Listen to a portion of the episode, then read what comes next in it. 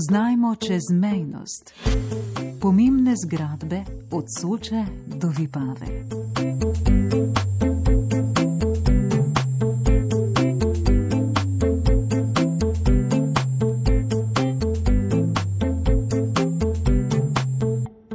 Samostan na Kostanjevici, Kon katedrala, Miranski grad.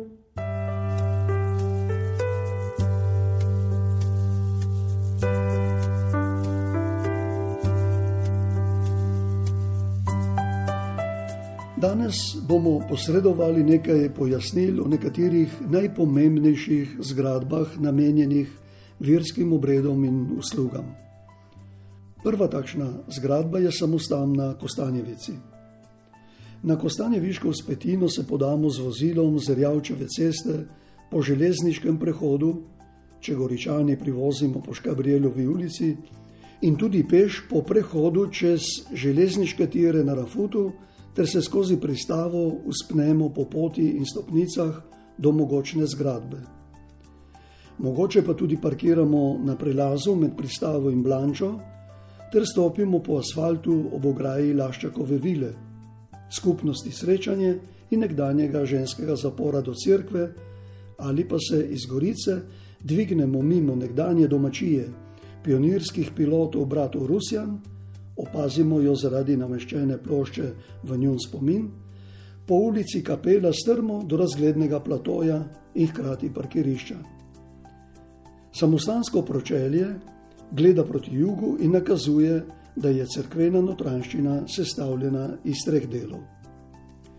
Obstaja več legend o postavitvi crkvice na Kostanjevici, ki je dobila ime po gozdu, v katerem je raslo največ kostanjev sedaj pa prevladujejo oljke. Na vzhodni strani kapele, ki jo je dal grof Matija Turen postaviti leta 1623, je zrasel majhen samostan za redovno družino, ki je skrbela za crkv in bila na razpolago romarjem. Samostan so si zaželeli pripadniki različnih redov. Grof se je odločil za crkvico, samostan ter manjše posestvo izročil karmeličanom. Najprej so uredili crkvo, samostan pa po letu 1662 povečali, ga zvišali za eno nadstropje in ga z današnjo zakrstijo ter oratorijem združili s crkvijo. Samostan je bil po obsegu takšen, kot je ostal vse do leta 1902, ko so vzhodni del podaljšali za štiri sove. Med prvo svetovno vojno je topništvo crkv leta 1916 močno poškodovalo.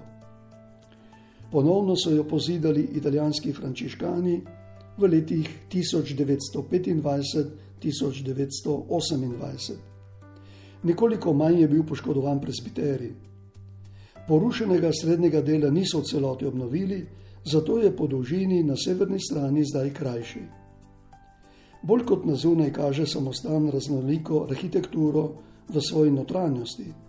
In sicer v obliki stropov v samostanskih celicah, debelini zidov, načinu gradnje in izbiri materijalov, ki so jih uporabljali za samo gradnjo. V 70-ih letih prejšnjega stoletja so ga dvakrat obnovili. Najprej pred potresom leta 1976 in na to za njim.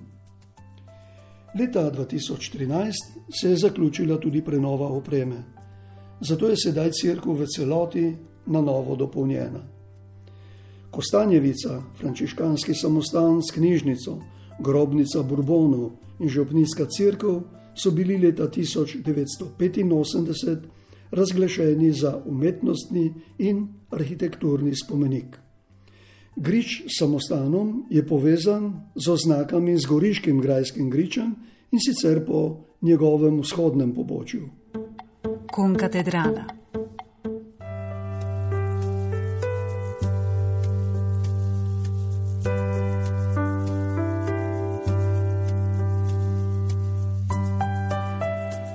Želja po crkvi v na novo nastalem mestu se je pojavila deset let po začetku njegove gradnje leta 1948, se pravi ob koncu 50-ih let.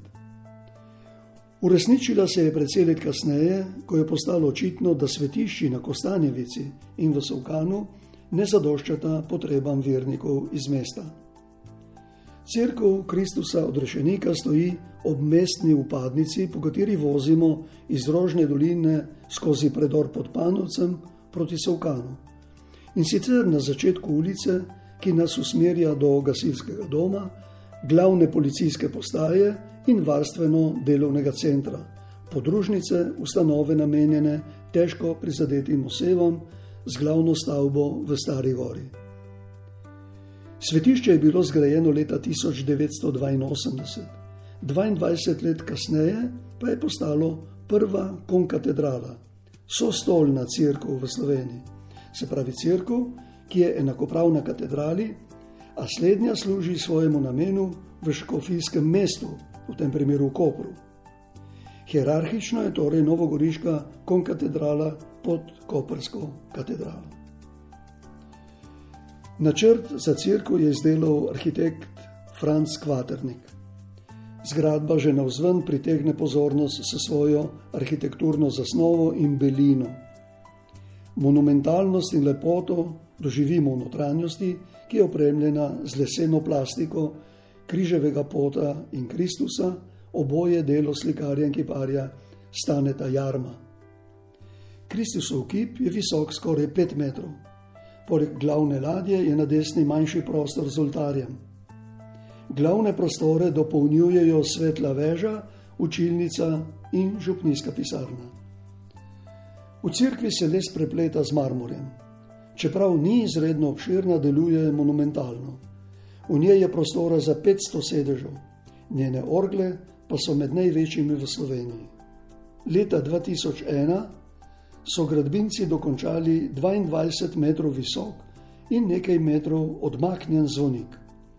Ulica, kjer stoji svetišče, se imenuje po goriškem načkofu Frančišku Borgiji Sedeju. Zadnjem od štirih slovenskih načkofov, ki so od leta 1883 do 1931 vodili goriško načkofijo. Njegov doprsni kip stoji na podstavku pred svetiščem. V Novogoriškem župnišču najde prostor za dejavnosti več interesnih skupin: mladinska, skautska, pastoralni svet, karitas, pevski zbori, veručne skupine, upokojenci in strežniki. Poleg tega potekajo druge dejavnosti, kot so priprava na zakonski stan, na krst, katehumenat, šola virskega poglabljanja in teološko-pastoralna šola. Mirenski grad.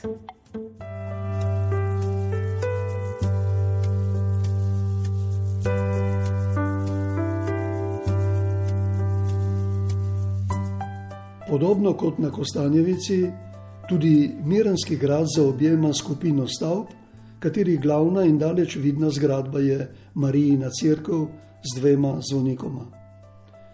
Najstarejši pisani viri so iz leta 1350.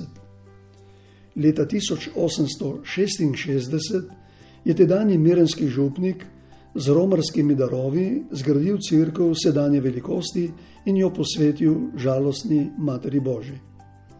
Med prvo svetovno vojno je bila popolnoma porušena. Po vojni so jo zgradili na novo po načrtih arhitekta Umberta Kucija. Med drugo svetovno vojno je bila spet močno poškodovana. Lazaristi so jo začeli obnavljati leta 1955, posvečena je bila po treh desetletjih leta 1986. Pročelje krasi podoba žalostne Matere Božje, ki jo je po načrtih Toneta kralja iz barvnih steklenih koščkov izdelal umetnik Oskar Kogoj. V levem zvoniku so štirje zvonovi, ki so bili posvečeni oktober 1987. Cirkev sodi med večje v Koperski škofiji. Zgrajena je v novoromanskem slogu s pristopi, ki so značilni za bazilike. Prvotni načrt za glavni oltar je delo arhitekta Ivana Vurnika. Dokončan je bil leta 1963, a po načrtih Toneta kralja. Njegovo delo so tudi Marijin kip nad glavnim oltarjem ter poslikave. V lunetah stranskih ladij je upodobljen križov pot, na stenah svetlobnega nadstropja pa skrivnosti rožnega venca. Vse te risbe je leta 1986 v fresko tehniki obnovil Lojze Čemažar. Pod korom je spovednica, ki jo je leta 2005 zasnoval arhitekt Boris Podreka. Z Borisom sva bila sošolca na državski realki, kjer sva maturirala leta 1960. Če vsa navedena imena postavimo v vrsto, dobimo ugledno skupino umetnikov različnih zvrsti. Okolica Mirenskega gradu z vsemi zgradbami je zaradi preglednosti nad spodnjo ravnino predstavljala oporno točko za ustajnike med Goriško fronto septembra 1943, ki se je vila kar 17 km daleč od dola mimo Gorice do prvih briških uspetin. V grajski sklop sodijo še druge stavbe.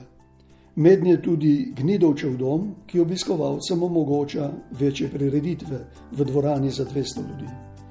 Poleg večje dvorane je tudi manjša za pogovore. V domu sta dva dodatna prostora za manjše skupine. V njih se odvijajo predavanja, tečaji, koncerti, razstave, duhovne vaje.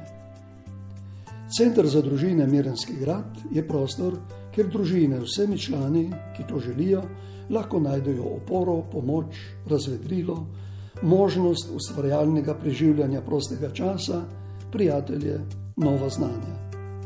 Prostori tega centra se nahajajo v stavbi, ki se drži cerkve.